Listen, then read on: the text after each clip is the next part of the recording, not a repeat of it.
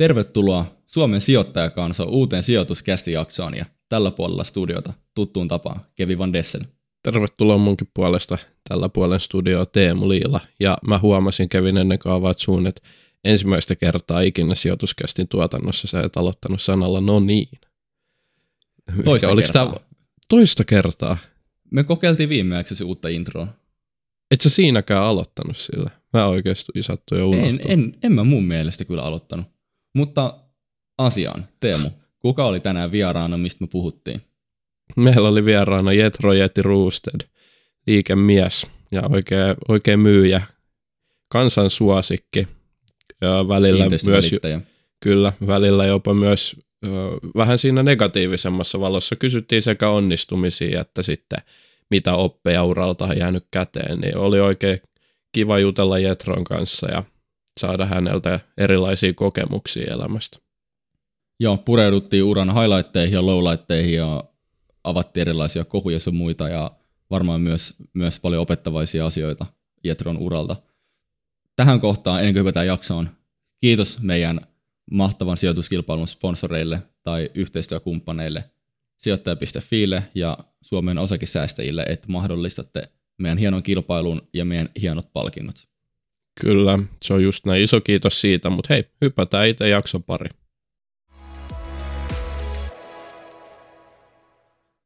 Ja tervetuloa sijoituskästiin Jetro Jeti Roosted. Mahtava saada sinut tänne paikalle.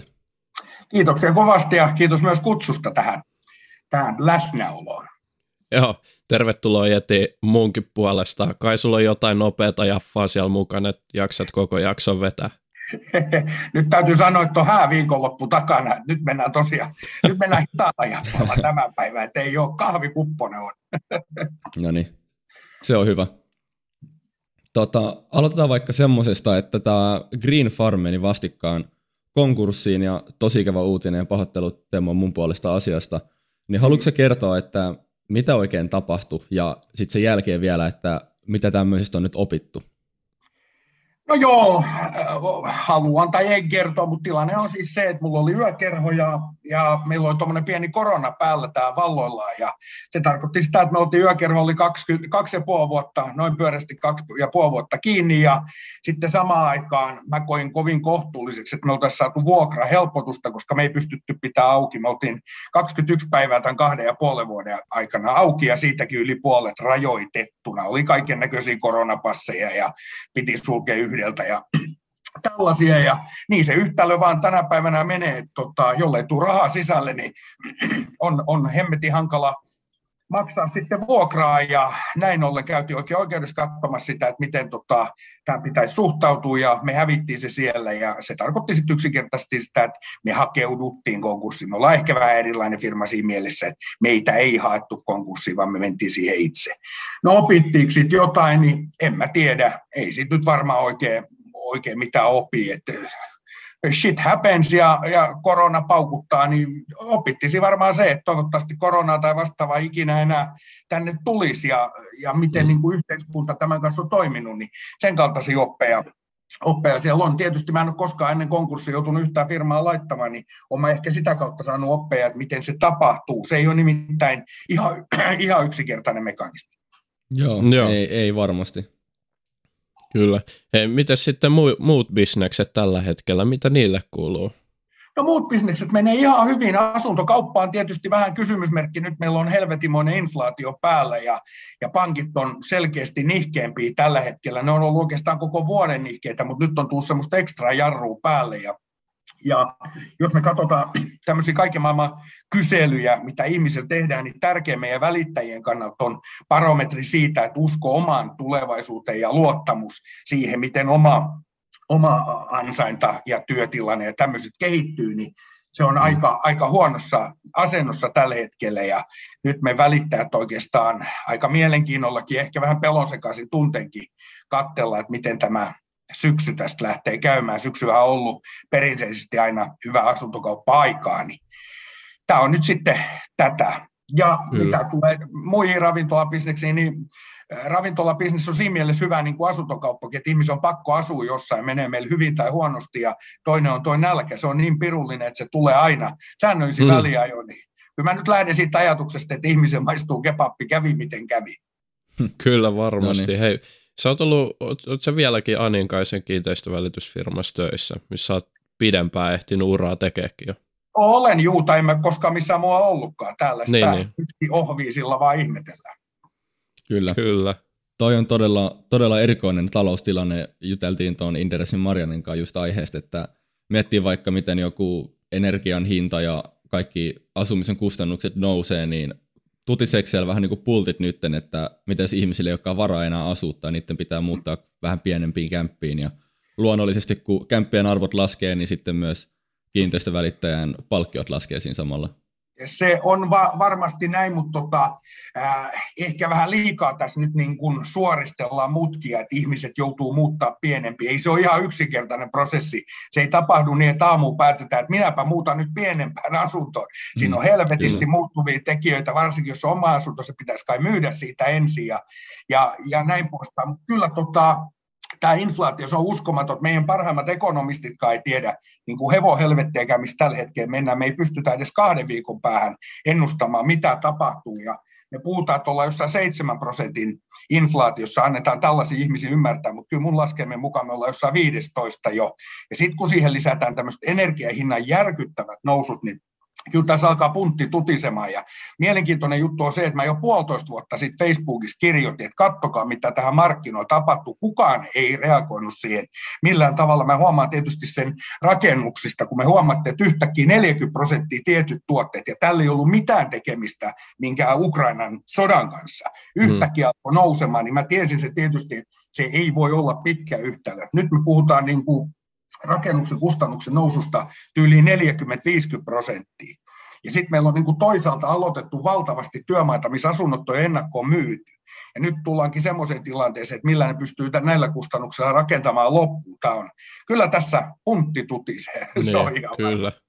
Sehän Varmasti. riippuu tosi paljon, että mitä hyödykekoria me katsotaan, että monestihan noit on jotain oikeastaan johonkin tiettyyn suuntaan aina, että mi, mm. missä hyödykekorissa sitä inflaatio on ja minkä verran ja sitten oikeastaan energiahintaa tai vastaavaa. Et vähän se on tietysti sitten aina tilaston tekijästäkin kiinni, että paljon sitä inflaatiota löytyy. On, se on ihan totta, mutta nyt me ei oikeastaan pystytä sitä mihinkään koreihin laittamaan, kun kustannukset energiasuhteen nousee niin valtavasti, niin se säteilee joka paikkaan. Jos me Joo. katsotaan, nyt mennään vaikka legendaariseen kebab-bisnekseen, niin naudan lihan hinta on noussut 25-30 prosenttia puolessa vuodessa. Niin jokainen ymmärtää, että kun naudan liha nousee hinta nousee, niin kebabin hinta nousee toisessa päässä. Ja kaikki muuttuu ja sitten tulee kuljetuskustannukset, käytännössä katsoen kaikki bisnekset tarvii logistiikkaa ja se nousee sieltä kautta. Niin kyllä tämä on, tota, eletään hulluja aikoja ja kyllä mun täytyy sanoa, mä en halua olla mikään tuomiopäivän tapio tai mikään muu, mutta kyllä me ollaan niin kuin ajamassa nyt aika vauhdikkaasti kohti lamaa ja tämä tulee olemaan ihan eri luokan lama kuin vuonna 2008, jos se nyt lama oli, mutta ainakin vahva taantuma, ensimmäinen eurojen taantuma. No missä no niin. päin sun kebab-ravintolat muuten sijaitsee tällä hetkellä? No mulla on vähän niin ulkomailla ja sitten tietysti täällä Turussa. Ja Espanjassa oliko se? Joo. Alright. Tota, hypätään sun uraan. Se on mielenkiintoinen monipuolinen ura ja startataan ihan alusta. Mikä oli sun ensimmäinen kokemus myyjänä? Sut tunnetaan tämmöisenä rautasena myyntimiehenä. Joo, mä oon tätä miettinyt itsekin, että mikä se ihan ensimmäinen on, ja mulla on hiukan hättöstä ja humuista, niin mä olen käyttänyt semmoista, että mun ensimmäinen oikein virallinen homma oli partiovuodet, mä olin semmoinen kuin lausteen lätyn kääntäjät ja siihen aikaan, ja tietysti tänä, tänä päivänäkin on sama juttu, niin siihen laitettiin lapsukaiset, eli nämä partiolaiset myymään adventtikalentereja aina joulun alla, ja, ja niin meikäläinenkin sai ison nipun perkeleen kalliita adventtikalentereja käteen, ja niitä sitten piti lähteä myymään, niin kyllä mä koen, että se on ollut mun semmoinen niin kuin impakti, tämä myynti ja ylipäätään kaikkea. Adventtikalenterit on tota, kyllä semmoisia tuotteita, että se, on niinku, se ei ole mitenkään hirveän hieno kalenteri, se ei ole hyvä kalenteri, se maksaa ihan jäätävästi liikaa. Et se on yksi varmaan harvoista tuotteista, mitkä ostetaan niinku puhtaasti säälistä. se on, se on ihan totta näin. Se on, se on itse asiassa, ne oli, mä muistan jo noin siihen aikaan ihan helvetin kamala näköisiäkin. niin, Joo, että oliko, aina oli, oliko, jo, luukussa 24 oli aina Jeesus seimessä, niin siinä sitä mentiin joulu, joulun viettoon sen jälkeen. Niin vaikeutuiko myyntihommat heti, kun susta tuli vähän vanhempi ja aloit myymään jotain, mikä ei, mikä ei just näytä niin hyvän tekeväisyydeltä enää? No varmaan joo, mutta mä olen aina kokenut niin, että myynti on sama, ihan sama tekevä, mitä sä myyt sä sitten adventtikalentereita tai sukkia tai asuntoja tai sohvia, niin argumentit siinä välissä vaan vaihtuu, että se myynti sinällä on ihan sama, että jos sä pystyt, niin kuin, sulla on tatsi myydä adventtikalentereja tai, tai vaikka viuhkoja, niin kyllä se niin kuin, äh, kertaantuu joka myyntilajissa. No niin. Mitkä on sitten tärkeimmät neuvot myyjänä, mitä sä antaisit, tai mikä on mm. tärkein asia nyt sun mielestä niin kuin myyjänä, jos miettii ihan ovimyyntiä vaikka? Niin, kyllä se vaan vanhat teemat toimii ja ahkeruus ei ole koskaan pois muodista. Kyllä mä lähden sillä ajatukseen, että ahkeruus on kaikkein tärkeintä, että jos sä teet enemmän kuin muut, niin sä saat loppukädessä varmasti enemmän. Että ahkeruus tietenkin siellä tuo kaiken näköisiä muita juttuja, sen tuotteen hallinta ja tuotetieto, joka varmaan sitten niin teknisen puolen on kaikkein tärkein, että sun pitää tietää koko ajan, mitä sä teet ja myyt. Mutta kyllä mä lähden ahkeruudella pirusti vaan, jos sä oot ovelta ovelle myyjä, niin jos sä otat sata lukua päivässä enemmän kuin kaveri, niin varmasti saat enemmän. Joo, kyllä. Tota, mitä sä oot muuten mieltä siitä, tästä myyjähommasta tuli mieleen, että myyminen ei ammattina saa ihan hirveästi kunnioitusta ja ehkä semmoinen konnotaatio on siinä semmoinen tota, sleazy salesman, joka huijaa ihmisiä ja ei välttämättä ole mitään lisäarvoa siihen pöytään. Niin mm-hmm. Mitä sä oot mieltä tavallaan tästä ja pitäisikö myyjien saada enemmän kredittiä siitä työstä, mitä ne tekee? No pitäisi, kun kaikkihan on myyntiä. Se on siis ihan joka asia tässä elämässä perustuu myyntiin. Lääkäri myy lääkäripalveluja, pappi hengenpalveluja ja asuntokauppias myy sitten asuntoja. Kaikki on tavalla tai toisella muutettava rahaksi, jolloin firmat mm. ja organisaatiot pyörii. Että jos me nyt otetaan vaikka tämä meidän kiinteistövälitysala, niin mehän ollaan semmoinen porukka, että me ollaan aina, kun kysellään, että mikä haluaisit olla aikuisena, mikä, mikä on silloin, kun susta iso, niin kiinteistövälittäjät aina siellä korkeimmassa nostoluokassa. Sanotaan, että viiden trendikkäimmän tai seksikkäimmän alan joukossa. Julkisha on ollut jo monta vuotta ykkönen, kun kysytään nuorilta, mikä haluaisit isona olla. Mutta sitten kun kysytään toisinpäin, että mitä alaa arvosta tai et arvosta, niin me välittäjät ollaan aivan siellä loppu, mm. loppusijoilla. Että näin, näin se vaan menee. Se on varmaan semmoinen jotkut on sanonut, että se on koulutuskysymys, kun mentiin vuosi, vuosikymmeniä, ettei kiinteistövälittäjä ollut minkäännäköisiä koulutuksia. Sitten meillä tuli LKV-tutkintoja ja tämmöisiä, nyt se on ehkä mennyt vähän parempaan suuntaan, että yhteiskunta kokee niin, että kun on koulutusta, niin se toisi myöskin sitä arvostusta siihen ammattikohtaan. Menee ja tiedän nyt sitten, tämä jää meidän alalla nähtäväksi. Ei ole mitään, tota, äh, sanoit tuosta, että nykyään itse asiassa junnut ei enää halua olla välttämättä julkiksi tai lääkäreitä, vaan mitä mä luin tutkimusta, niin halutuin ammatti nykyään on YouTubettaja nuorille. No joo, no joo, mä lasken YouTubettaja oikeastaan vähän niin kuin samalla tavalla julkiseksi tavallaan, mutta niin, varmaan totta. näin joo, kyllä mä oon katsonut niitä, niitä tilastoja joka kerta, kun silmään tulee, niin aina siellä kuitenkin halutaan olla, no onko YouTubettaja nyt sitten julkisen, mä tiedän, jos on miljardi seuraaja, niin kai se jonkunnäköinen julkisekin sitten on. Mm, kyllä. Näin se on. Toi, näin se on. Toi, toi myyjähomma on siitä hyvä, että sehän on oikeasti niin kuin Kevin on ollut puhelinmyynnissä, mä oon ollut ovimyynnissä, niin kyllä ne vaan on niin kuin kehittävimpiä asioita, mitä voi ihminen tehdä. Et mm-hmm. Siinä laitetaan niin kuin itse likoa ja oikeasti pystyy kehittyä henkisellä tasolla tosi paljon. Sitten mm-hmm. myöhemmin elämässä jopa työhaastattelut nimenomaan, niin kuin sanoit, kaikki on myyntiin, niin kun sä menet työhaastatteluun, niin sähän mm-hmm. myyt itse sinne työvoimaksi tavallaan. Että kaikki, että miten toi... sä esität ja puhut. Just näin, ja toi eh, YouTube-ettaminen ajaa myyntiin parhaimmasta päästä. Sitä täytyy nimenomaan myydä koko kansalle ensin itse. Sitten tulee mielenkiintoista mm. sisältöä, että joku jaksaa kattosta. Ja yleensä eipä mene monta viikkoa, kun siellä on joku äh, Fatserin makeistuotesijoittelu taustalla tai juodaan vähän energiajuomaa ja tällaista. Kyllähän se muuttuu myynniksi tosi helvetin nopeasti. Et puhutaan tuotesijoittelusta, mutta tuotesijoittelu on ihan täsmälleen sama asia kuin myynti. Joo. Hei, mikä oli etti se hetki, kun sä älysit, että raha ei tule ole enää ongelma sun elämässä? Missä vaiheessa tällainen ajatus tuli päähän? En mä tiedä, onko semmoinen ajatus tullut koskaan mun, mun päähän. Raha on itse asiassa aina ongelma. Ensin se, se on ongelma sen takia, kun sitä ei ole. Sitten kun silloin sitä perkeleesti sä tuhlaat ja teet semmoisia ihan typeriä asioita, kun sulla on sitä paljon. Ja kyllä se on semmoinen, jostain mä muistan lukeneeni tutkimukset, ihminen miettii rahaa, olisiko se ollut 13 kertaa päivässä, jokainen ihminen. Mm-hmm. Siis se alkaa niin kuin aamulla heti se rahan ajattelu ja muuta. Että kyllä tämä yhteiskunta haluttiin tai ei, tai on se kivaa tai ei, niin pyörii rahan ympäri. Et mitä oma henkilökohtaisen juttu tulee, niin ehkä se on tullut kaikkein konkreettisimmin siinä esille, kun me pistettiin tuulemaan ja rajusti pistettiinkin tuo Monaco suunnalla, kun pöytään tulee 2-13 000 euro viinapullo. Ja kun mä tiedän yökerho omistajan, että se sisähinta maksaa 600 ja sä maksat siellä samassa paarissa 13 000 siitä, niin kyllä siinä kohtaa tulee sellaisia ajatuksia, että ei vittu, että on tyhmää ja hullua meininki. Joo, varmasti. Ö, onko rahastelu enemmän haittaa silloin, kun sitä ei ollut vai silloin, kun sitä on tullut paljon? Mä väittäisin, että silloin kun sitä on tullut paljon, silloin kun ihminen on semmoinen otus, että kun, kun sitä ei ole, niin sä jotenkin kuitenkin luovit ja hauskaa voi olla ilman fyrkkaakin, ainakin johonkin pisteeseen saakka. Et kyllä mä luulen, että ongelma, suurimmat ongelmat alkaa siitä, kun sitä tulee paljon ja varsinkin se riippuu tietysti lähtökohdista, jos sä oot syntynyt semmoisen porukkaan, että sitä rahaa on niin kuin aina ollut, niin ehkä sä käsittelet sitä eri tavalla ja se on niin kuin itsestäänselvyys. Mm. Sitten taas, jos sä oot lähtenyt ihan persaukisena liikkeelle, sun tulee paljon rahaa, niin sä pistät todennäköisesti sitä valtavasti menemään ja, ja se muuttuu vähän niin kuin merkityksettömäksi.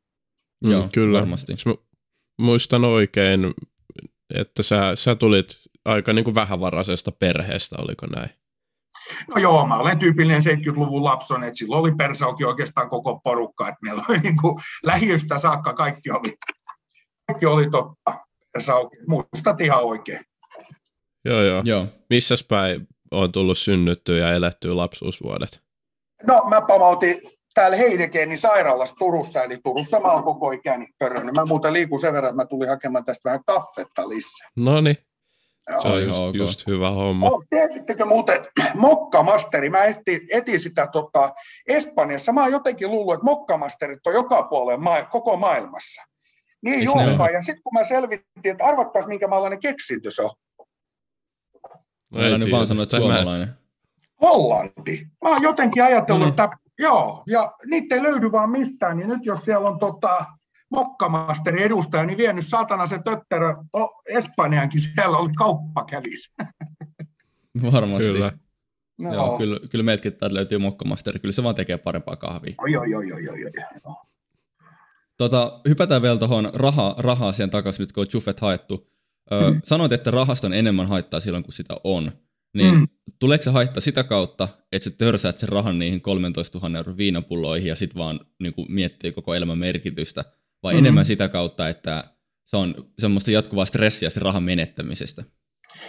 No mä en ole ainakaan kokenut mitään stressiä rahan menettämisestä, mutta se muuttaa vaan niin kuin ihmistä valtavan paljon. Sulla tulee ympäri semmoisia kavereita, sun oletetaan, että sä maksat aina kaikki laskut. Sulla tulee niin kuin sen kaltaisia paineita, kun ollaan just pilettämässä tai muuta. Ja sitten sä alat painaa sitä semmoisia asioita, mitkä ei ole niin kuin arvokasta elämän kannalta, vaan ne on niin kuin arvokasta siihen hetkeen ostelet tota, kahden kolmen tuhannen euron laukkuja ja kännispäiten kaadat siihen punaviinit ja, ja semmoinen hälläväliä meininki. Että mun mielestä ne ongelmat tulee ehkä tämmöisellä niin henkisellä puolella. Ei se rahan käyttäminen oikein, niin lähtee tietysti siitä, kenen sitä rahaa on. Jokainenhan päättää, mitä itse rahoilleen tekee ja työntää vaikka roskakoppaan koko setelinipun, mutta se aiheuttaa niin kuin sen kaltaisia ongelmia monessa. Siis, ja mä puhun nyt semmoisista tyypeistä, jotka on saanut niin kuin myöhemmässä vaiheessa rahaa, kenellä sitä ei ollut. Että sen niin kuin käyttäminen oikein ja, ja niin, ettei se niin kuin alkaisi hallitsemaan sua, niin on varmaan tota, se tärkeä juttu. Ää, jostain muista lukeneen niin semmoisenkin tutkimuksen, tai jonkun ei sitä tutkimus olla, mutta se meni niin, että ihmisiä haastateltiin kuolinvuoteella ja kysyttiin, että mitä muuta ja sitten muuta, niin niitä oli monta sataa niitä ihmistä, kenet kyseltiin, niin yksikään ei niin kuin edes maininnut, että raha olisi jotenkin hmm. ollut niin kuin relevantti tai tärkeä siinä kohtaa. Että kyllä se lähtee niin kuin ajasta. Totta kai jos sulla on fyrkkaa, sä pystyt ostamaan aikaa, sä pystyt ostamaan itselle siivoja, niin sulle me puolta tuntia siihenkään imurointia ja näin poispäin. Mutta ne on ehkä hmm. ne kulmakivet, kompastuskivet. Kyllä, ootko huomannut, että sun niin kuin kulutuskäyttäytyminen on muuttunut, että sä alat törsää enemmän, kun sitä rahaa tulee enemmän, vai pystyt sä elämään niin kuin tasaisesti? Ei, se muuttuu aina. Mitä enempi sitä tulee, niin sen enempi sitä menee. Se, se, on, niin kuin, se on aina näin. Tai ainakin meikäläisen kohdalla oli. Mä nyt tietysti voi yleistää ihan joka kohdalla, mutta kyllä mä uskon näin, että sitä rahaa, mitä enempi tulee, niin kulut sen kuin kasvaa. Joo, kyllä. Mistä lähti ajatus hakea diiliä vuonna 2009? Joo, itse asiassa on 2008 puolella jo haettiin sitä, kuvattiin 2009, ja siitä lähti ihan sellaisesta taustasta jutusta, että noin 2008 lokakuussa alkoi järkyttävä paukutus siitä, että nyt tulee ensimmäinen euroajan taantumus, hirvittävä. Me ihmiset ollaan sellaisia, kun meillä mediassa paljon paukutetaan asioita, niin me aletaan uskoa sitä. Joka puolella hehkuteltiin, että konkurssiallot tulee ja kaikki menee ja mitään ei jää jäljelle. Konkurssit ja, tai siis tämä lama tulee olemaan fataali. No, mä ajattelin siinä, että herra jestas, jos tämmöinen tulee, niin mun täytyy myös kehittää jotain. Ja samaan aikaan Maikkarilla tuli Jallis Harkimon mainos, missä hän etti itselleen oppipoikaa diilin. Niin mä laitoin sitten hakemuksen siitä vaan sisälle ja tammikuussa oli jo koekuvaukset 2009 ja pääsi sisälle, niin mallis-huhtikuussa sitä alettiin jo paukuttaa menemään. No niin. Okay. Sä oot varmaan kertonut aika monta kertaa tämän tarinan, että mitä oikein kävi, kun sä, sä vissiin, oliko parikin kertaa käytit niin kuin aika kyseenalaisia keinoja tuolla diilissä menestyäksessä, niin haluat avaa vielä tässä meidänkin podissa, että mitä siellä oikein tapahtui? No kyllä mä voin niitä tavata. Mä tiedän pari kertaa, mun mielestä se on suhinaa joka puolella, mutta ehkä legendaaris on tämä mun Opel-kaupat. Ja nyt kun syyteraukeamissuoja ajat sitten jo rauennut, niin se voi kertoa. Siis, siinä oli kysymyksessä sellainen, että säännöt sanoivat, sä et saa tehdä kauppaa tai bisnestä semmoisen kanssa, kenet sä tunnet tai olet aikaisemmin kauppaa tehnyt. Ja mä tein sen Opel-kauppaa sitten mun hyvän kaverini veljen kanssa, jota mä en ollut koskaan nähnytkään, joka asuu Chicagossa. Ja siitä se meni läpi ja tietysti helvetimoinen purnaaminen siitä tuli, mutta mä sanoin, että te nämä säännöt olette keksinyt, enkä minä. Mä pääsin sitten sit lopimaan jatkoon. Joo, Mä kuuntelin, kun Linnanahteen kanssa te juttelitte, että sitä ei löytyisi enää YouTubesta, mutta kyllä se löytyy vielä, että jos joku haluaa käydä katsomassa, niin siellä on tunnin koko jakso, jakso Aha. YouTubessa. Se on Joo. varmaan, mun mielestä se on nimettykin, että Jetron autokauppa koko jakso tai jotain. Okei, se on ihmeinen juttu. Joku niitä siellä kuitenkin poistelee, koska siitä oh, oli niin kuin eri versioitakin. Et en mä tiedä, mikä instanssi niitä YouTubesta poistaa. Se on vähän sama oh. kuin mun ja tota, hovimuusikko Ilkan biisi, niin sekin yhtäkkiä sieltä poistui. Se sai toista miljoonaa katsojakertaa ja nyt se on siellä taas, mutta eri tavalla. Mä en ole oikein tunne, miten toi mekanismi menee. Mutta hyvä on, että jakso löytyy sieltä, kaikki vaan katsomaan. Sun jutut Jetro sensuroidaan sieltä. Mä en tiedä, onko siellä joku, joka ei tykkää susta hirveästi vai? En tiedä. En, en osaa sanoa. No niin. Nyt sun pitää käyttäytyä hyvin tässä meidän jaksossa. Me ei haluta, että tätä poisteta yhtään mistään. Niin. Just näin. Joo. Kyllä, hei, sä oot ollut reality-ohjelmissa, tai mitä nämä nyt onkaan, vähän useamminkin. Hei, 2010 vuonna sitten oli Tanssii tähtien kanssa ohjelma jo, joka oli aikamoinen juttu, että sinne oot päässyt. Hei, mikä oli tuolla menestyksen mm-hmm. salaisuus kutossia? Mä, mä muistelisin, että ei ainakaan ehkä tanssitaidoista ollut täysin, täysin kiinni tämä menestys. Muistelet ihan oikein, ei, ei tosiaan ollut tanssitaidosta. Mulla oli kaksi vasenta jalkaa ja ei sitten tanssista tullut oikeastaan, ei alussa, ei keskivaiheella eikä varsinkaan lopussa yhtään mitään. Itse asiassa mä olin siinä mielessä erikoinen kehityskaaren elävä tyyppi, että mun tanssit huonon jakso jaksolta, kun normaalisti kun sä treenaat enempi, niin ne kaiken järjen mukaan pitäisi parantua, mutta mulla oli, oli niin kuin kyyti kylmää toiseen suuntaan. Se ei vaan onnistunut, se oli valtava ohjelma. Siihen aikaan on tietysti vieläkin ihan Suomen suurimpia ohjelmia, jolle nyt ihan väärin muista, ne olisiko ollut puolitoista miljoonaa katsoja meidänkin kovimmalla jaksolla siihen aikaan. Se oli aikamoinen. Sen jälkeen tietysti mulla on tullut omat ohjelmat, muutama on ollut sadoissa ohjelmissa, mutta se Tanssii tähtien kanssa on kyllä semmoinen, että suosittelen kaikille, kenelle kutsu tulee, niin menkää ihmeessä mukaan. Kyllä. Susta on tällainen tarinakin, jonka olet ainakin itse sattunut kertoa, että alkoholitarjoilu on lopetettu teikäläisen kauden jälkeen, niin onko tämäkin nyt ihan totta vai vaan, vaan tota, hyvä vitsi? Ei, kyllä tämä on ihan pitää paikkaansa. Meillä oli silloin sponssina, jätetään nyt merkki mainitsematta, mutta tuotantoyhtiö tuli siihen tulokseen, parempi pistää kaljahanat kiinni. Mik, miksi sä ryyppäsit niin paljon Jetro siellä No en mä tiedä ryyppäisikö, mä, mä, mua hermostutti niin helvetisti ja jännitti, niin mä otin muutama, muutaman pisse siihen alkuun, niin se niin kuin tasaa mua ja, ja se kun sä odotat siellä takahuoneessa, tiedät, että 500-600 ihmistä salin puolella ja tosiaan puolitoista miljoonaa kyttää televisiossa ja tehdään suoraa lähetystä. Eli kaikki, mitä sä teet, niin näkyy sitten reaaliajassa ihmisille. Niin mulla oli vaan niin, niin kovia paineita ja ei, ei meinannut hermo kestää, mutta siihen kun pamautteli muutamat pisset alle. Ja suomalainen mies on ylipäätäänkin sellainen, että harvoin sitä selvinpäin tanssimassa näkee. Kyllä siellä on aina muutama rohkaisuryppy otettu. Että mä en ehkä poikennut mitenkään siitä niin tämä saattaa olla tämä selittävä tekijä tälle sun niin kuin käänteisesti toimivalle kehityskaarelle ehkä. Että. en mä tiedä, kyllä mä otin alussa saakka muutama pisse. se, okay. se, meni niin, että kun siinähän se tanssi kestää semmoinen puolitoista minuuttia suurin piirtein. Ja ne tanssit tietysti vaikeutuu ja vaikeutuu koko ajan, niin kyllä siinäkin saattoi olla jotain tekemistä. Plus, että niihin ensimmäisiin tansseihin, niin sä sait harjoitella aika paljon kauemmin. Sen jälkeen sulla oli vain viikko aikaa aina per seuraava tanssi. Niin ja sekin voi olla kysyä, että ei oikein kulkenut. Kyllä. Kyllä. Tota, t- tässä on nyt mainittu useampi reality TV-ohjelma ja sanoit, että olet ollut varmaan sadoissa, niin minkälainen merkitys tällä on ollut sun yrittäjäuran ja myyntiuran kannalta, että onko se huomannut merkittävää etua, onko tämä niin hyvä strategia ihmisille hakea tunnettuvuutta tämmöisten tapahtumien ja ohjelmien kautta ja sitten sitä kautta boostata omaa henkilökohtaista uraa? Mun mielestä on. Sillä on ollut valtava merkitys. Siis kysymys on tunnettuudesta. Hmm. Mä olen joskus käyttänyt, käyttänyt sellaistakin vertailua, että mä oon nykyään vähän niin kuin kiinteistövälityksen leijona, että jos sä istut jossain Savalnilla ja leijona tulee kulman takaa sun luo, niin ei hänen tarvii esittää määritellä, että kuka saatana se on. Sä tiedät tasan tarkkaan, että siinä on leijoina ja nyt pakoo. Ja mulla on sama mm. juttu, niin kuin kaikki tietää, että mä olen asuntokauppias. Että kyllä sillä on, on näkemystä, mutta sen verran mä haluaisin toppuutella, että ensinnäkin noihin TV-ohjelmiin on valtava tunku, sinne ei missään nimessä vaan kävele sisälle, moikka, tulin tähän kilpailuun osallistumaan tai tähän Big Brotheriin tai mihin tahansa, mitä näitä kaikki on.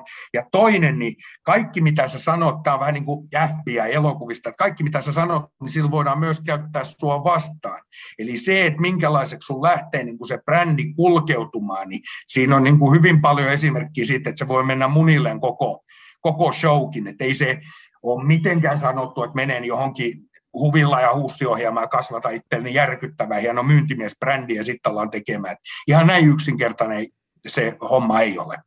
Joo. Niin, ja ei siinä välttämättä täyttä kontrollia niin kuin itselläkään siitä, että mitä Teemu ja minä tiedetään, kun me ollaan niin kuin lainausmerkeissä jonkinlaisia mediatuottajia tämän sijoituskästin kautta, niin mm. se on tosi helppo ottaa ihmisten sanomat pois kontekstista ja saada ne kuulostaa tosi fiksulta tai tosi tyhmiltä tai ihan mulkuilta. Mm. Ja, ja ihmisillä on varmaan tosi vaihtelevia käsityksiä, niin kuin vaikka susta ja monesta muista meidän vieraista, koska mm. ne on nähnyt sen editorin touchin jälkeisen version siitä ihmisestä, ja se voi olla täysin niin kuin tekaistu versio. Joo, just näin. Leikkaamalla ja askartelemalla saa ihmisen näyttämään ihan miltä halutaan. Kyllä. Tota, kovimmat onnistumiset sun uralla? Sulla on ollut paljon, niin kuin moni, kuten sanottiin, monipuolinen ura ja, ura mm. ja tota, varmasti ne on auttanut tosi paljon nämä suuret ohjelmat, mutta mitkä on mm-hmm. sellaiset highlightit, mitä sä itse nostaisit? No jos nyt jätetään kaikki tämmöiset töttöröt, eli lapsesyntymät ja taas niin sanotut, sanotut itsestäänselvyydet pois ja puhutaan niin kuin ammatillisessa mielessä vaan, niin kyllä mun täytyy sanoa, että firman, firman nimi on Aninkaisten kiinteistövälitys Oy. Turkuaisen pienen neljän hengen firman nostaminen valtakunnalliseksi toimijaksi, yhdeksi suurimmaksi yksityiseksi toimijaksi ja sen brändääminen niin kuin koko Suomen alueella, niin kyllä mun täytyy se ainakin nyt yhdeksi highlightiksi ehdottomasti nostaa ja kyllä kai, mä oon elänyt semmoisen elämän tähän saakka, mä olen 46-vuotias nyt, niin kyllä mun täytyy highlightiksi nostaa myös, että mä ylipäätään oon tässä. Niin kuin sanottu, että aikaan tässä elämässä on ihmisen kaikkein tärkeintä, niin onko se highlight, että mä oon tätä touhua saanut näin kauan katsoa ja ollaan kiitollisia jokaisesta päivästä. No se on hyvin sanottu, että kyllä, kyllä siitä pitää olla kiitollinen. Hei, mm-hmm. sä oli, oot ollut pitkään toimitusjohtaja kiinteistövälitysfirmassa. Sä kuitenkin ilmeisesti myit näitä sun omistuksia pois tuossa vähän aika sitten. Pitääkö paikkaansa? No, mä oon myynyt oikeastaan koko ajan omistuksia pois koko tämä ura ajan, kun mä olen ostanut ja, ja myynyt, niin on, on, on toimitusjohtaja ja on sitä, sitä edelleen. Joo, onko näihin joku syy, että miksi sä oot sit lähtenyt myymään näitä? Että on varsinkin, kun puhutaan niinku pörssistä sitten – julkisista firmoista. Tämähän on tietysti teidän kohdalla aika eri juttu, jos mm. yksityinen firma on, mutta niin kuin, onko siinä joku tällainen isompi järkiperuste sitten takana, että kun monesti, monesti sijoittajat sitten aina ihmettelee, että minkä takia vaikka toimitusjohtaja myy näitä omia mm. osakkeita pois. Joo, ei siinä oikeastaan muuta kuin se, vaan sitä vaihdettiin rahaksi. Ja ylipäätään, jos puhutaan mun pörssisijoituksista, niin mä olen ne myynyt jo ajat sitten, koska mun ei yksinkertaisesti kestä hermot sitä pörssiä. Mä joudun heti semmoiseen ihmeelliseen olotila, että tunnin välein piti katsoa jotain helvetin pörssikursseja, kun niinhän se ei saa missään nimessä mennä. Ja sitten ne laski ja tuntui koko ajan, että nyt ne tippuu, nyt ne tippuu, kun siinä pitäisi olla pääkylmänä ja muuta. Et se ei ollut niin kuin mun ollenkaan, ollenkaan tota, se mun juttu, mutta sitten on myöskin asunto-osakkeisiin, siis niitä mä tarkoitan, että niitä mä oon ostanut ja myynyt koko ajan, parikymmentä vuotta jo. Joo, toi tota, usein sijoittajat, niin kuin Teemu sanoi, niin pelästyy tosi paljon ja no silloin tällöin on varmasti syytä, mutta ihmiset usein unohtaa, että usein toimareiden omistukset tai koko varallisuus voi olla sidottu tosi voimakkaasti siihen yhteen yhtiöön ja mm-hmm. ne vaikka karttuu ja se on aika luonnollista, että haluaa vaikka hajauttaa riskejä, mm-hmm. realisoida osan käteiseksi, haluaa ostaa jonkun veneen, haluaa ostaa muiden yhtiöiden osakkeita. Ei se välttämättä tarkoita sitä, että sun firma on menossa nyt niinku konkkaan ja, ja, mm. ja, ja se on niinku, sijoittajapiirissä tämmöinen sanonta, että on niinku tuhansia syitä myydä, mutta on vain yksi syy ostaa. Ja mm. se on niinku aina, aina hyvä muistaa. Se on totta, että on hauskaa, että miten ihminen ajattelee eri tavalla. Mulla kävi hauska juttu, tästä on nyt joku kuukausi aikaa, niin mä olin pizzalla siis niinkin yksinkertaisen asia kuin syödä pizzaa, niin siihen tuli tota, suomalainen, varmaan noin 50 rouva ja sanoi, että ai ai ai sentään, että huono, huono, huono juttu. Ja mä sanoin, no mikä on huono juttu, no et sä syö pizzaa. No mä sanoin, no se varmaan on ainakin, jos ajattelee meikäläisen ikuista laihista, niin siihen nähden se on helvetin huono juttu. Ei, ei, kun sä et syö siellä omassa ravintolassa, että se on huono mainosta. Ai vitsi. Mä sanoin, rouva kuulee, että eikä mä nyt jumalauta joka päivä voi kebappia syödä. nyt jotain muutakin, eikä nyt yhtään sano, että pizza on se parempi vaihtoehto. Näin vaan niin. ihmiset niin. ajattelee eri tavalla. Toi sijoittaminen on yksi sellainen. Lisäksi mun täytyy mm. sanoa, että mä oon niin vanhan luokan jäärä, että en mä usko se virtuaalipaskaan lainkaan. Mä, to, to, jos katsotaan, että mikä tässä maailmassa on ollut sijoituskohteena hyvä ja mikä on pysyvä, niin kyllä se noin pirun betoniseinät vaan on. Ihmisen täytyy asua jossain, oli lama tai ei. Joo, ainakin vakautta niistä löytyy tietysti osakkeet on ollut se niin kuin historiallisesti tuottavia ja näin, mutta jokainen tyylillä, että sehän on sitä pallottelua oman riskinsiedon ja sitten sen mm. halu, niin kuin halun kanssa, että kuinka paljon on sit valmis nimenomaan kantaa riskiä saavuttaakseen jotain tuottoa, niin ja ei se väärin ole tietenkään mikään, mikään ratkaisu. Ei. Hei, Joo. mitä sä Jetro tekisit sit toisin uralla, että Mä luin tuossa tuollaisen HSN-artikkelin, jonka mukaan, tämä ei ole tietysti mun mielipide, HS, HS-artikkelin mukaan niin sun yhteistyöstä moni on päätynyt myös niin kuin riitoihin, eli on jäänyt tällaisia negatiivisia sävyjä sinne, niin onko näissä ollut joskus myös peiliin kattomisen paikka sitten tämän tyyppisissä tilanteissa, että on oppinutkin sitten jotain? No varmaan kaikesta on oppinut, täytyy tuohon juttuun sen verran, että se on tietysti kun joutuu, joutuu tota, jonkun hampaisia kynsiin, niin sitten enää tämmöinen 30 vuotta vanhoista asioista juttu, siis se oli ihan järjetön lähtökohtaisesti. Mä viittyn sitä, sitä muuttaa, että siinäkin nyt oli käyty neljä keissiä läpi, joiden, joiden, joiden neljästä niin kolmen kanssa mä tein edelleen yhteistyötä, että se oli niin kuin kärjistetty näin, että on ihan selvä asia, että kun tekee paljon vuosikymmeniä, niin kaiken näköistä siihen joukkoon sattuu. Että jos painaa muutama tuhat asiakasta päivässä, eri, ei kun vuodessa erilaisilla foorumeilla, niin kyllä siinä voi kaikenlaista sitten, sitten tulla. Että mun mielestä tota, no, on varmaan siitä oppinut, on varmaan kaikissa asioissa aina peilin katsomisen paikka, mutta tämmöistä se on. Jos sä myyt polkupyöriä, niin jonain päivänä joku sitten tulee reklamoimaan, että tässä nyt ei kaikki ollut kunnossa, niin tällaista se nyt vaan on. Ei se välttämättä susta johdu. Kyllä. Pyritkö harjoittaa paljon tämmöistä niin kuin itsereflektointia, että kehittymään vaikka myyjänä sen kautta, että miettii, että nyt mikä oli tämä oman peiliin katsomisen paikka niin kuin tässä tilanteessa?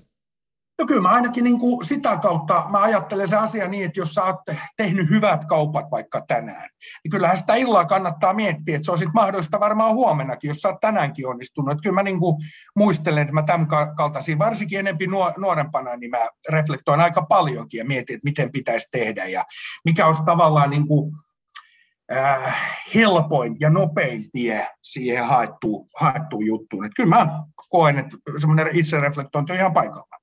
Kaikessa, Joo. siis muussakin kuin bisneksessä.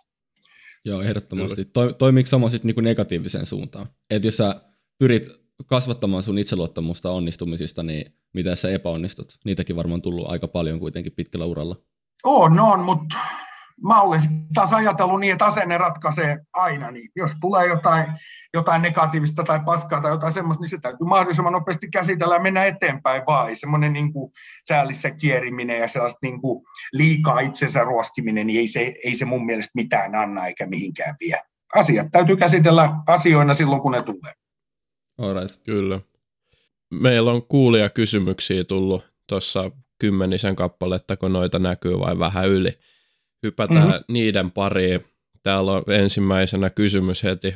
Yksi oleellisimpia tietysti, että maistuuko sulle edelleen edelleen viina nyt sitten?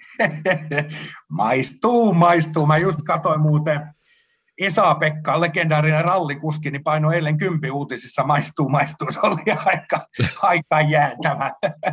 Mutta edelleen maistuu kyllä. Loistavaa. Ja me, me kuuntelijoille, niin jätihän sä tosiaan niin nähnyt näitä kuulijakysymyksiä, että nämä tulee nyt tälle ihan, ihan puskista. Että Joo. ihan vaan konteksti meidän kuuntelijoille. Päivän luku, montako sijoituskämppää löytyy? Öö, niitä on, olisiko niitä nyt, jos otetaan siis yhtiöt ja kaikki muut, muut mukaan, niin olisiko, olisiko niitä muutama sata nyt? No niin. Miten, miten voi muuten pysyä kartalla niistä, että mitä pitäisi nyt taas tehdä jollekin kämpälle, niin, jos ei muista niiden lukumäärää? No, meillä on tietysti henkilöitä, jotka niitä hoitaa totta kai, ja meillähän on yhtiöissä isännöitsijät, ja, ja se hoitaminen tulee oikeastaan niin kuin yhtiön kautta, että kyllä niissä vaan perä, perässä tietysti pysyy. Ne, ne on tota, yhtiöllisiä asioita, ja jos täytyy jotain remonttia tehdä, eli esimerkiksi vuokrainen soittaa, että nyt on hella paskana, niin ne käsitellään aina sitten kerta kerralta. Yes. Joo. Hei, kuka on sun lemppari pieni veronmaksaja. Sä oot käyttänyt tällaista nimitystä aika paljon, paljon matkan varrella, niin onko sellaista lempi, lempiveromaksajaa syntynyt? No niitä on aika paljonkin. Kyllä niitä nyt syntyy. Mä käytän, mun mielestä se on ihanaa, kun tulee semmoinen puhtoinen lapsi, kolme neljävuotias, täynnä elämää ja intoja ja leikkiä. Hän ei vielä tiedä, että kohta verottaja, verottaja tulee ja alkaa verottamaan. Niin se, on, se on mun mielestä siinä mielessä hauska tämmöinen niin sana-assosiaatio. Mutta tota, kyllä mun niitä lempiveronmaksaja, laitetaan nyt Harkimo Jallissu. Niin se ei ole, se, se ei mikä pieni veronmaksaja sitten välttämättä. No ei ole enää pieni kylläkään, se on totta, hän on iso. kyllä. Öö, kallein autosi tähän asti ja millä autolla ajat tänä päivänä? Kallein auto on ehdottomasti AMG 63 S Mersu. Se maksoi 447 000, joka on myös kaikkein paras auto, mikä mulla on ollut. Se on käsittämättömän hieno laite, upea. Ja tällä hetkellä mä ajan Flying Spurilla tuolla Bentleyllä. Okei. Okay. Okay. Minkä onks, takia sulla ei ole tuota, sitä meseä enää? Vai on, onko se sulla vielä? Ei, ei, ei. Tästä on joku kolme vuotta sitten. Siis mä vaihdan aika usein autoa. autoa.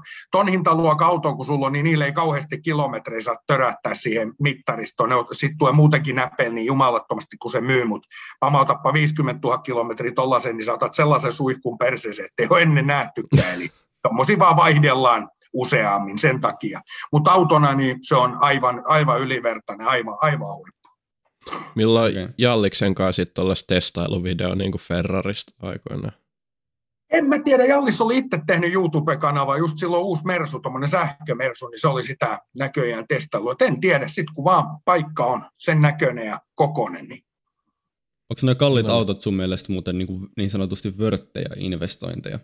Ei, ei ne vörttejä ole, mutta tota, tässäkin on niinku hauska juttu. Mulla, mulla on paljon ollut julkisuudessa, että nyt silloin taas uusi auto ja nyt silloin sitä ja tätä, mutta pitää, pitää muistaa, että sä joudut semmoisen turbulenssin, kun sä ostat kalliimman ja kalliimman auton, niin vastaavasti sun täytyy vaihtaa se aina kalliimpaa tai kalliimpaa, että sä saat siitä se vaihdossa edes jotain. Autojen hinnathan laskee niin nopeasti, niin sä joudut mm. tavallaan semmoisen oravan pyörään, mistä sä et pääse pois. Mutta kun siinä kohtaa tulee niin kallis auto, että siitä kalliimpaa ei enää niin kuin Suomessa, Suomessa ole. Ja kyllähän olisi täytynyt muistaa, että nehän on pitkälti, no mä olen käyttänyt sanaa Santander ja miksi se käyttää sitä edelleenkin, niin niissähän puhutaan kuukausimaksuerästä ja näin poispäin. Vörttiys tulee tietysti siinä, että mitä kalliimpi auto, niin se on todennäköisesti turvallisempi. Sellaisia kilometrimääriä, mitä mäkin olen joskus ajanut, niin ja pamauttanut muutamat kerran peuraa päin ja hirveä päin ja kerran villisikaakin päin, niin kyllä siinä niin kuin, okay. semmoinen turvallisuusjuttukin aspekti niin kuin aina ilmassa on. Mutta siinäkin tulee taas tämä rahan käyttö, että onko siinä mitään järkeä, kun sä pääset Toyota Jariksella oikein hyvin paikasta A paikkaan B, ja minkä takia sä pidät hienoa autoa, pidätkö sen takia, että se on hieno sun mielestä, vai sen takia, että se on kiva, että jengi kyttää sitä autoa. Että tässä on niin kuin, tämä aikamoinen spektri, niin kuin, että miksi hienoja autoja ylipäätään ostetaan. Mutta sen aikana ukko mä on, että nuo sähkövatkaimia mä en aja metriäkään. Okei. Okay. Tota, lisäkysymys, ei ole kuuntelija, mutta tuli mieleen, onko joku auto seuraavaksi tähtäimessä, jos kerran vaihtelet niitä tasaisin intervallein? No nyt just tällä hetkellä ei ole, mutta äh, se mä tiedän, että Maserati suunnittelee siellä kovasti uutta hienoa autoa, mikä pitäisi nyt, jos mä oikein käsittän, niin launchi pitäisi olla nyt syksyllä, niin saattaa olla, että sinne suuntaan mennään, mutta mitään päätöksiä ei ole vielä tehty. Okei, okay. no niin. ja miksei sähköautoja? En mä perkele, ne ei pidä ääntä ja ne on semmoisia muovisia hässäköjä vielä ja ja mä ajan aika pitkään säteellä, niitä latauspisteitä on niin kuin isoissa kaupungeissa, joo, ei ole ongelma, mutta sitten kun mennään tuonne pohjoiseen ja pohjoiseen, niin niiden kanssa tulee vaikeuksia. Mä niin kuin, ää, ajattelen se niin, että jos mä oon sähkövatkaa liikkeelle, mä oon joka 300-400 kilometrin välein istuu APC lataamassa sitä kolme varttia, niin se ei ole ehkä se mun juttu. Joo, right. Susta on vielä, kirjoitettu... mä en ole henkisesti valmis vielä siihen. Susta on kirjoitettu lehteen kaiken maailman Tinderin käytöstä, lai, laihdutuksista ja muista, niin mikä nyt on hauski juttu, mitä susta on päästy lehteen kirjoittaa? Oh my god, nyt musta on niin järjettä paljon kirjoitettu, että en mä tiedä mikä hauski. No yksi ainakin hauska oli, äh, monihan ei välttämättä tiedä tai tiedosta, että mähän olen edelleen hiihtoratsastuksen hallitseva SM3 Joensuusta, niin se oli mun mielestä hauska, hauska juttu ainakin. On siis, niistä on kirjoitettu miljoonia eri juttuja, mutta toi nyt oli ainakin hauska. Mitä on hiihtoratsastus? Joo, eli hiihtoratsastus mennään tämmöisen monttehevosella, eli missä on ratsastaja päällä ja siihen laitetaan hihnat, ja sulla siellä kilpailijana on laskettelukama päässä, kypärät ja kaikkia. Sä menet siellä perässä vaan jumalattomasti kierroksen verran, ja maalissa sitten katsotaan, että kuka oli ykkönen ja kuka kakkonen. Ja minä olin siis kolmas. no niin, okei. No niin. Tota, täällä on itse vähän tämmöinen teknisempi kysymys, ei ole pelk- pelkkiä kysymyksiä, vaikka ne onkin tosi hauskoja. Mm-hmm. Kun ostat asunnon, niin takaatko sillä aina uuden talon ja aina uudelleen, että kehä pyörii? Eli varmaan niin kuin uudelleen rahoituksesta sitten kysytään täällä kiinteistö mm-hmm. tämmöinen niin kuin sijoitustrategiana. Juuri näin, ja äh, katsojalle tai kuuntelijalle tiedoksi, että tämä on nimenomaan sitä velkavivuttamista. Ja tämä on sellainen juttu, että tähän tota, tähän tietysti tulee pyrkiä, että asunto takaisin itse itsensä tai se asuntomassa, jolloin sun oman rahan, konkreettisen rahan laittamisen määrä pieneni. Tämä on niin kuin se koko homma juju. Mutta nyt ollaan jouduttu, pankkimaailma muuttuu koko ajan, tämä vakuusmaailma muuttuu. Tällä hetkellä on valloilla noin, jos otetaan yleinen linja, se tietysti liittyy liittyy Suomen pankkisuhteisiin, mutta suurin piirtein 70-30 on se velkavivun suhde, eli pankki olettaa, että sulla olisi 30 prosenttia omasta sijoitusasunnon määrästä, ja he sitten laittaisi lainana 70 prosenttia. Mutta nyt me ollaan jouduttu semmoisiin ihmeellisiin hybridikuvioihin, kun uudisrakentaminen on valtava. Tällä hetkellä rakennetaan eritoten pääkaupunkiseudulle ja kasvukeskuksissa uudistuotanto, ja niissä on velkaosuudet, yhtiölainaosuudet. Eli puhutaan vaikka 50 000 euroa kovaa ja sen päälle 200 000 euroa osuus yhtiölainoista niin pankki laskee sen tänä päivänä niin, että se 50 000 euroa on sijoitettu ja se 200 000, mikä on lainaosuus, niin se vähennetään siitä sijoituksen määrästä, jolloin tämän asunnon vakuusarvo on negatiivinen. Ja silloin pankki ei luotota sitä lainkaan sitä asuntoa. Että tämän kaltaisia juttuja, juttuja on tullut nyt mekanismia. Sen takia yleensä asuntosijoitukset pyörikin vanhoissa asunnoissa enempi, varsinkin kun puhutaan No niin. Hei, täällä on sitten vielä sellainen kysymys, että mikä on kiusallisin juttu, mitä susta on kirjoitettu lehteen. Me hypättiinkin sen yli näköjään. Oh, en mä tiedä, onko mua nyt niin kauheasti. No se oli silloin alkuvaihe, kun sehän menee niin, että kun susta julkis tulee, niin silloin sut kaapi tavataan ja kaikki läpivalaistaan ja perataan ja ihmisillä kaiken kaikkiaan on, niin mulla oli yksi räikeä otsikko Seiskan lehdessä, että tällaisen herkun Jetro jätti alttarille. Ja siinä oli sitten tota nainen, nainen tota, kertomassa, että mun olisi pitänyt kuulemma hänen kanssa mennä naimisiin, ja mä olen hänet samana päivänä, kun hääkello kilkattaa, niin jättänyt sinne kirkon porteille. Se oli kiusallinen, koska se ei ollut totta. Okei, okay. tämä on aika mielenkiintoinen. Ihmeellinen. No joo, tällaisia kaikenlaisia. No sitten on tietysti kiusallinen juttu oli se, kun mulla lähti aikoinaan kortti, että ne on aina ikäviä juttuja. Kyllä. Vieläkö Jeti ottaa nopeat jaffat? Se vähän tuli, mutta miksi nimenomaan jaffat? En tiedä, miksi just jaffat, mutta mä olen aina ollut sellainen, se lähti ehkä mun lapsuudesta jo, että siihen aikaan, kun oli masu kipeä, niin lääkkeenä koettiin, että punainen jaffa auttaa, ja sitä aina vanhemmat sitten raahas kaikki 70-luvun kakaroit, vatsakipuja, ja jotenkin sitten vanhemman iällä ensin tuli kossukolaa, ja mä join sitä varmaan sit sen verran paljon, että mulle ei enää maistu se kolaa siinä. Kossu kyllä, mutta kolaa ei. Niin mä vaan vaihdoin kolan jaffaa, ja ai että kun on hyvä. no niin. No niin. Paras rekkari LOL 2 jälkeen. Mä en ole itse tietoinen, että mistä puhutaan. Sä varmaan Joo, olet. mulla on LOL 2-niminen rekkari, eli LOL 2. Se meni aina siihen kun mä ajoin ohi, niin ihmiset näytti mun autoa, että lol. Mä et lol too. Mä olin, olevina, olevina fiksuut. Se, no, sitten mulla on tietysti ollut Yeti ja mitä kaikkia näitä, mutta kyllä LOL 2 on ehdottomasti paras rekkari, mitä mulla, mulla on. Sääli, että mä myin sen auto ja en tajunnut ottaa sitä rekkariin, niin se meni sitten pesuveden mukana. No niin. Joo. Eli Yeti on varmaan kakkos siellä sitten. No laitetaan Yeti joo. Joo. Se toimii. Otatko se Yeti kreatiini ennen vai jälkeen treenin? Nyt täytyy sanoa, että mä oon unohtanut koko kreatiinin, melkein nyt sitten jälkeen. Okay. Eikö se ole oleellinen osa kuitenkin treeniä? Pakko saada lisäkreatiinia. No ei se kyllä ainakaan mulle ole ollut. Mä en ole ehkä niin syvä tässä treenaamisessa. Se, se varmaan on, mutta ei mulle. no niin. Joo. Mitkä se on sitten Jeti sun että Sä tänäänkin heräsit nauhoittelee jaksoon, niin ootko kerännyt jo jotain muuta tehdä tässä aamulla? No joo, kyllä mun aamurutiinit on sellaista, että mä herään yleensä aika, aika aikaisin. Mä joskus kuuden aikaa viimeistään kärppänä pystyssä, niin mä pistän kahvit, kahvit siihen tippumaan ja niin sairasta kuin se onkin, ja mitä mä oikeastaan itsekin on, niin mä otan kyllä kännykän aina ensimmäiseksi kätteen ja alan pläräämään sitä turhan päivästä paskaa, mitä siellä on. Sen jälkeen, se on kyllä huono tapa se on erittäin huono tapa ja se on aivan turha tapa. Mutta mä oon jotenkin siihen vaan joutunut. Sitten vasta sen jälkeen mä alan katsoa esimerkiksi sähköposteja. Ei mun nyt öisin kauheasti sähköposteja tuu, mutta kyllähän nyt plärää niitä. Mm. Ja sitten mulla on kalenteri. Mä oon nyt näin vanhana vasta oppinut käyttää sähköistä kalenteria. mulla on toki edelleen vielä vanha kovakantinen kalenteri, minkä kanssa mä menen, mä en pysty tästä luopumaan. Tämä on jotenkin niin konkreettinen asia, mutta nyt mä oon niin opetellut sähköisen kalenterin käyttöä ja katson sitten aina, että mitä sieltä löytyy. right. Sulla on tota, tommonen vähän niin kuin boomer mindsetti, että ei ole digitaalista kalenteria ja ei ole sähköautoja sun muita, niin mä otan innolla tätä meidän jakso viimeistä kysymystä sitten, mutta se tulee sit, sitten vastaan. Ah. Täällä on tota, viimeinen kuulijakysymys. Koska näet Jalliksen viimeksi ja koska näet Jalliksen seuraavan kerran? Aika sitten, kun muutama viikko, kun mä sen näin, mähän tuli Espanjasta just vastaan, mutta koska mä näen seuraavaksi, kyllä mä tällä viikolla sen näen, mutta en nyt tiedä mikä päivä. Alright. Kyllä, kyllä, me ette ajeluttaa autoja. Kummaa autolla meette? En mä tiedä, mä luulen, että mä menen hänen luo, ettei mennä kummaa kautta. En, en tiedä. Kyllä, mutta jos jollain autolla mennään, niin hänen autoon mennään, koska mä haluan tietysti äh, olla kyydissä hänen uudessa autossa ja tsekata, että millainen se on. Se Mersun EQS, mikä hänellä on, niin mä oon kyllä nähnyt sisältä sen, että helvetin hieno se niin kuin on. Vaikka onkin sähköinen.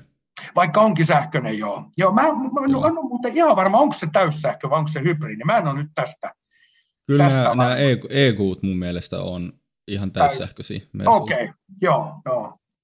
Kyllä. Sitä joo. sitten vaan ajelemaan, no ihmettelemään. Hypätään vielä nopeasti sun sijoitustoimintaan. Me ollaan kuitenkin sijoituskästi ja nyt ollaan puhuttu kaikesta muusta mielenkiintoisesta, mutta minkälaiset on sun omat sijoitukset? No kyllä ne on asuntoa. Mulla on muuten hiukan jotain osakesalkus. Ne on mennyt kaikki päin seiniä, mutta asuntosijoituksia vaan. Sitten mä olen muutamissa yhtiöissä mukana, niin se on sen kaltaista sijoittamista. Okay. Joo. Muistatko, mitä sulta löytyy osakesalkusta sitten? Uh, muistan, mulla on siellä esimerkiksi Fortumia, mikä on ollut ihan mahtava, ai, ai. ihan mieletön kerta kaikkia. Sitten on vähän Nokiaa, sitten on mulla Endomines, joka oli aivan mieletön onko sitä 93 prosenttia sulannut vai mikä, mikä se mahtaa olla se kehitys. Mutta jotain tuollaista, ihan siis pelkkää paskaa. Fortumi toki ei ole pelkkää paskaa. Sitten mulla on Finnari, koska mä uskon Finnari, vaikka sitä nyt poljetaan joka puolella, mutta siellä on valtiot takana ja hyvä meininki. Mä oon ihan varma, että Finnari tosta, tosta nousee. Luotto löytyy. Luotto Tie- löytyy Finnariin. Tiesitkö sä Jäti, että Finnair, kun ihmiset on innostunut siitä, että se markkina-arvo on nyt hirveän matalalla tai koronan, koronan takia laski tosi paljon, mutta itse asiassa sen tota, tää, yritysarvo on jo mun mielestä ehkä korkein ikinä tällä hetkellä, koska niillä on niin paljon velkaa. Että tämmöinen mm. niin kuin vasta-argumentti nyt tuohon sun finnair vaan en tiedä, voi olla tot oikeassa, mutta... Niin, en, en, en tiennyt tota, ja sen toki tiesi, että velkaa siellä on jumalattomasti, mutta se on tota, sellainen juttu, että kun tämä maailma joku päivä tuosta kuitenkin tasoittuu, ja, ja ihmiset päästetään taas liikkeelle, niin kyllä mä uskon, että tuommoinen lentoyhtiö, nytkin Finnair lentää kaikki koneet, mihin mä oon nyt lentänyt viimeisen puolen vuoden aikaa ollut ihan täyteen pakattu, että kyllä sitä rahakin varmaan jostain tulee, ja lentolippujen hinnathan on noussut todella paljon, niin kyllä mä, no se jää nähtäväksi, tuskinpa nyt valtio Finnairia konkurssi päästään. Niin, niin joo, se on hyvä, hyvä tav- tavalla, että tämmöinen lentoyhtiö on valtiolle aika strategisesti tärkeä asia, niin että ei, eihän Suomen valtio halua, että niiden ainoa lentoyhtiö niin kuin joutuu konkkaan, että kyllä, kyllä varmaan sitä vähintäänkin teko hengittää tarvittaessa. No uskoisin näin. Se on, se on hyvä, toivotaan näin myös, että homma, hommat hoituu. Nyt me päästään Jetti kuulla jakson varmaan siinä mielessä oleellisempaa kysymykseen, että meillä on vähän tällaiseksi klassikoksi muodostunut kysymys kryptoista ja etenkin bitcoinista. Eli meillä on tota, Kim Väisänen on sanonut bitcoinia pyramidihuijaukseksi.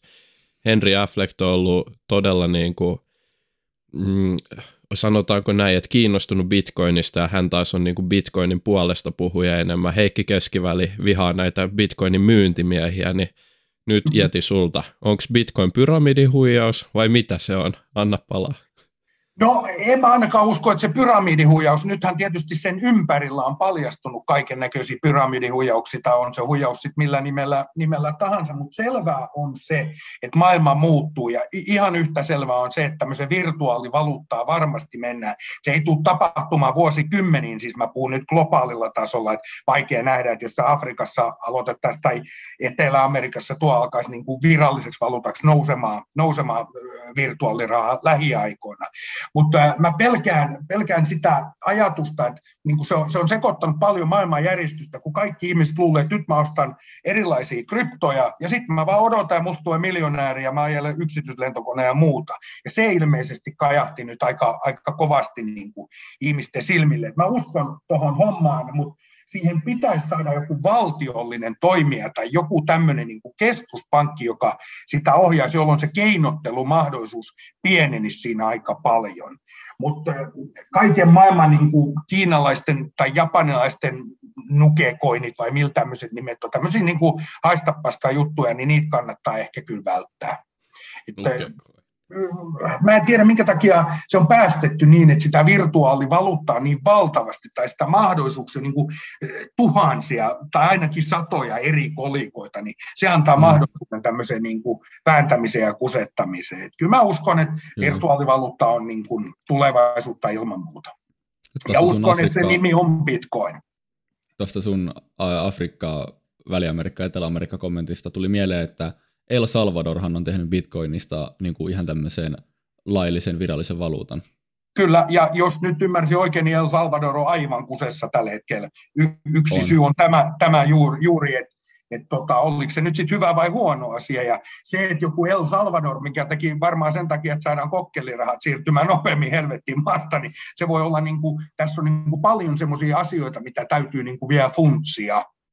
Mm, toi on jännä toi sun keskuspankkikommentti, että tuossa on niinku kaksi puolta, että keskuspankit mm. on oikeasti tosi tärkeitä, nyt mm. puhutaan, että on tärkeää olla pieni inflaatio ja että me tiedetään, että miten se rahan hinta noin suunnilleen tulee kehittyä tulevaisuudessa, mm. mutta sitten taas kaikki niin kuin Bitcoin-fanit, niin hehän on taas sitä mieltä, että nimenomaan se, että keskuspankki ei ole taustalla, mm, niin on tässä mm. niin kuin kryptovaluutteen tapauksessa se hyvä asia. Että sitten mm. taas, että jos keskuspankit, nehän ei voi oikeastaan sekaantuukaan näihin, mutta jos ne sekaantuisi kryptoihin, niin sittenhän se tavallaan koko pohjimmainen ideakin siitä katoisi. Että sitten tavallaan täytyy joko uskoa siihen keskuspankittomuuteen tai sitten siihen, että meillä on tämä perinteinen rahajärjestelmä. Mm, se on just näin. Kolikolla on kaksi, kryptokolikolla on kaksi mm. puolta. Tästäkin, kyllä, mutta olen sitä mieltä, että siellä ne väärinkäytöksen mahdollisuudet on kuitenkin edelleen niin suuret, että, että kyllä sitä kannattaa niin kuin tarkkaan miettiä, mihin sitä lähtee. Mutta niin kuin sanottu, ja se heilahtelu, mä en niin kuin ymmärrä, että jossain kohtaa alettiin ajaa tämmöiset, että voit ostaa bitcoinilla auton. No nyt kun mä mm. mietin, että jos joku kaveri on autoliikkeessä myynyt vaikka nyt 200 000 euron auton bitcoinilla. Sanotaan nyt, että se olisi vaikka neljä bitcoinia siitä autosta saanut, jos se bitcoinin arvo olisi ollut 50 000 euroa. Niin nyt se bitcoini per tänä päivänä, se taitaa olla joku 21 tonnia, pikkasen ehkä yli, niin miten nyt sitten suu pannaan? Että nämä on, niin, nämä on niin semmoisia ihmeisiä asioita. Ja kun kuitenkin tämä autokauppias on joutunut maksamaan siitä myymästä Mersusta Mersulle jotain, niin mä en oikein ymmärrä, että tämä niin voisi toimia. Ne riskit on liian suuret vielä. Niin, toi, toi volatiliteetti on kyllä ongelma, että tästähän on semmoinen tunnettu tarina, kun joku henkilö osti, ollut kymmenellä bitcoinilla, suurella määrällä bitcoineja pizzan joskus mm. aikoinaan. Ja, mm. ja no nyt se on aika monta miljoonaa tai kymmentä miljoonaa arvoltaan. Se, se taisi olla itse asiassa tosi monta bitcoinia. Ja mm. tota, sillä on semmoinen nettisivu kuin joku bitcoinpizza.com, mä en tiedä mikä se nettisivun nimi on, missä niin näkyy semmoinen trackeri, että kuinka paljon se pizza on niin kuin, niin kuin nyky, nykyeuroissa sitten arvoltaan. No on se nytkin aika iso. Toisaalta sitten tuossa pizzahommassa on se, että jos, jos nyt bitcoin, sanotaanko näin, että luottamus katoaa täysin ja bitcoin menee taas lähelle nollaa tai nollaan, niin spekuloidaanko me sitten, että tähän oli halpa pizza, että tässä on niin kuin, niin. ei voi vielä sanoa tavallaan myöskään. Mm, se on ihan totta joo. Toivotaan, että hänen pizzasarvo kasvaa vaan. Niin. Kyllä. Tota, jakso alkaa lähestyä loppua. Oli tosi mahtava päästä Jeti jutustelle sun kanssa tota, mielenkiintoista urasta sun muista asioista. Loppuun, loppuun meidän vieraat, niin meillä on nyt chanssi niin sanotusti plugata. Ja nyt tästä plugaaminen sanasta on tullut vähän meemi, kun kaikki vieraat ihmettelee, että mitä se oikein tarkoittaa. Mutta tota, eli siis, missä sua kannattaa seurata somessa, mitä projekteja sulla on tulossa. Nyt voit tota, hyväksi käyttää meidän kuuntelijakuntaa omien, omiin agendoihin. Nyt, nyt pääsee kunnolla blukaamaan. Just näin. No mä blukaan sen verran, että seuraa missä lystää, mutta kyllä mä Instagramissa ja Twitterissä pörrään, niin ne on semmoiset mun pääjutut. Alright. Ei, ei ole mitään projekteja sun muita rea- uusia reality-tv-ohjelmia tulossa, mitä pitää seurata? No itse asiassa on, mutta ne on niin pirun tota, tarkkoja nuo tuotantoyhtiöt, ei niistä saa mitään kertoa ennen kuin ne virallisesti, virallisesti julkaistaan. No, no niin. vitsi, olisi ollut hieno saada joku salaisuus tässä nyt vielä meidän jaksoon tälle No, no mä tiedän, mutta kun ei mulla oikein ole mitään salaisuutta ei se Jäädään ottaa innolla kyllä. Joo. Joo, mutta tota, kiitos Jeti älyttömästi vierailusta. Tämä oli mahtava homma. Ja kiitos, kiitos myös kaikille kuuntelijoille. Hyvä. Kuin kiitos, myös. oli loistava vierailu. Kiitos sulle ja kiitti kuuntelijoille. Niin se on tältä erää. Morjes. Moro moro. moro.